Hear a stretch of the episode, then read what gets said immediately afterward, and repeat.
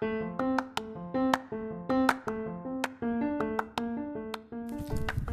ัสดีครับ ผมเจมส์จิรวัตรคุณกำลังฟัง Nightbooks Podcast รายการรีวิวหนังสือ หนังสือเด็ดหนังสือโดน ผมจะมารีวิวให้คุณฟัง สวัสดีครับ ใน episode นี้ผมก็จะมารีวิวหนังสือที่ชื่อว่า แค่ใช้คำให้ฉลาดก็เพิ่มโอกาสจากศูนย์เป็น100 หนังสือเล่มนี้นะครับก็จะพูดถึงวิธีการพูด หรือวิธีการใช้คำให้โดนใจอีกฝ่ายมากยิ่งขึ้น แล้วก็พูดถึงวิธีการขอร้องอีกฝ่าย ที่ทำให้อีกฝ่ายเนี่ยมีโอกาสที่จะตอบตกลงเรามากขึ้นครับ โดยในหนังสือเล่มนี้นะครับก็เปรียบวิธีการใช้คำเนี่ยเหมือนกับการทำอาหาร แค่คุณทำตามสูตรหรือทำตามขั้นตอนเนี่ยคุณก็สามารถใช้คำได้แบบมืออาชีพแล้วครับโดยหนังสือเล่มนี้เนี่ยก็จะมีหลายวิธีนะครับ ผมก็จะขอพูดสัก สักวิธี 2 วิธีให้คุณฟังแล้วกันนะครับผม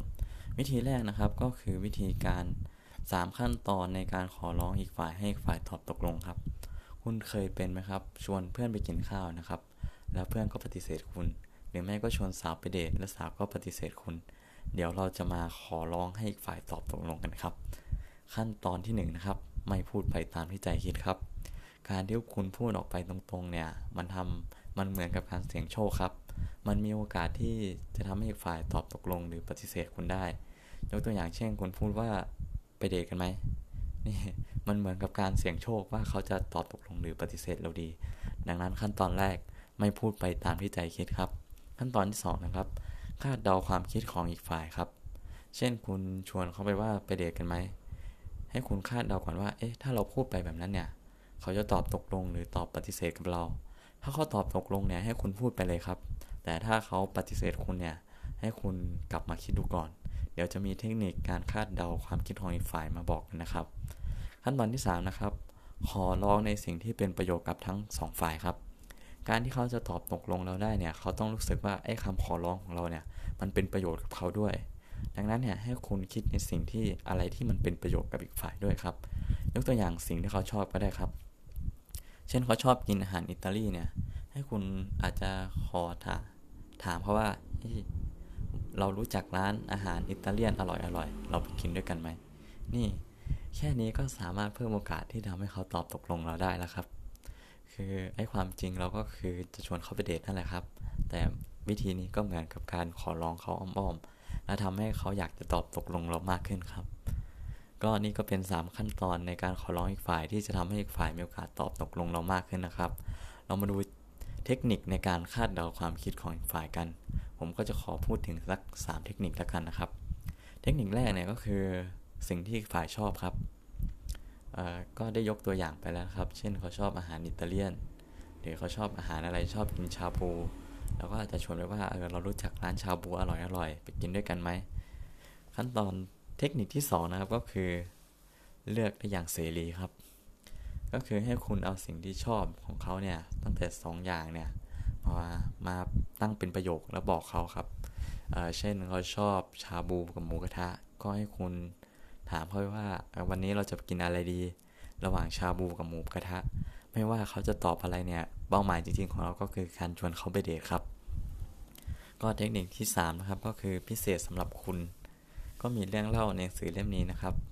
ที่ผู้เขียนเนี่ย ได้ไปที่ร้านอาหาร แล้วก็มีคนบอกว่าร้านนี้มันอร่อย มันพิเศษมากเลย แล้วรู้สึกว่าร้านนี้มันดีผู้เขียนก็เลยลองไปกินนะครับ ไปกินดูเนี่ยก็รู้สึกว่าเอ้ยมันก็ธรรมดาอาหารมันก็อร่อยดี แต่ก็ไม่รู้สึกว่ามีอะไรพิเศษ จากนั้นเนี่ยเจ้าของร้านก็เดินมาครับ แล้วก็บอกว่าเรามีเมนูพิเศษเนี่ยที่ทำขึ้นมาสำหรับคุณเลยนะ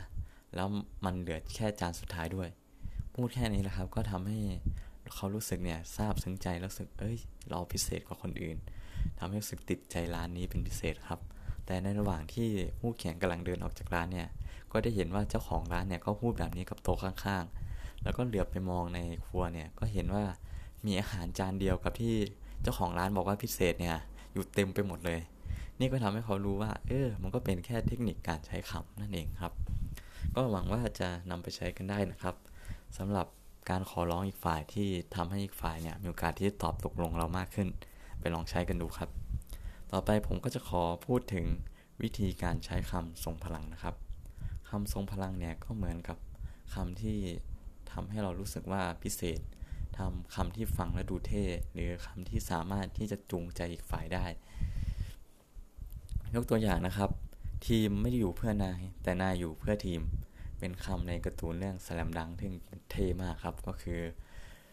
อทำให้รู้สึกว่าคนคนหนึ่งเนี่ยมันสำคัญกับทีมมากแล้วก็เฮ้ยต้องมีคุณทำให้จูงใจฝ่ายว่าทีมเราต้องมีคุณนะ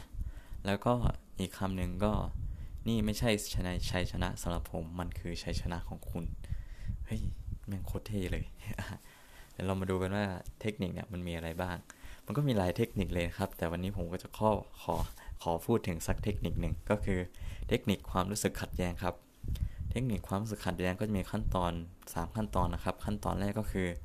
เลือกคำที่ต้องการถ่ายทอดมากที่สุดเเช่นคำว่าฉันรักคุณอะยกตัวอย่างฉันรักคุณนะครับ ขั้นตอนที่2ครับคิดคำตรงข้ามกับคำที่ต้องการจะถ่ายทอด แล้ววางไว้ในประโยคหน้าคำตรงข้ามกับคำว่ารักก็คือคำว่าเกลียดครับใช้คำว่าเกลียดนะครับ ขั้นตอนที่ 3 เพิ่มคำลงไปตามใจชอบ เพื่อให้ประโยคหน้ากับประโยคหลังเชื่อมกันยกตัวอย่างนะครับฉันอยากเกลียดคุณ แต่ฉันกลับรักคุณ โอ้โห แค่นี้ก็ทำให้รู้สึกว่าคำนี้มันดูมีพลัง แต่ถ้าคุณพูดไปว่าฉันรักคุณเฉยๆเนี่ยก็จะรู้สึกว่ามันธรรมดา แต่พูดว่าฉันอยากเกลียดคุณ แต่ฉันกลับรักคุณ โอ้แม่งโคตรเท่เลย ก็นี่ก็จะเป็น เทคนิคนะครับที่การสร้างคำทรงพลังที่ทุกคนสามารถเอาไปใช้กันได้ครับ ก็ลองเอาไปใช้ดูนะแล้วก็มาต่อกันที่ความรู้สึกของผมที่มีตองซื้อเล่มนี้นะครับ ก็บอกตามตรงเลยว่ามันก็เป็นหนังสือที่ดีอีกแล้ว ไม่ดีก็คงไม่มาเล่าให้ฟังหรอกครับ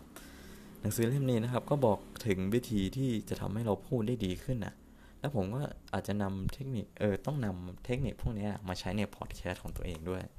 ก็แสดงว่าหนังสือเล่มนี้เป็นหนังสือที่ดี เหมาะกับทุกคนเลยนะฮะ ที่อยากจะขอร้องคนและทำให้เขาตอบตกลงเรามากขึ้นเนี่ย หรือไอ้คำทรงทรงพลังเนี่ยก็ไปใช้กับการพูดได้ คนที่ต้องขายของ คนที่ต้องไปพูดในที่คนเยอะๆก็สามารถใช้คำทรงพลังในการพูดจูงใจคนได้ครับ ก็หวังว่า episode นี้จะเป็นประโยชน์สำหรับทุกคนไม่มากก็น้อยนะครับ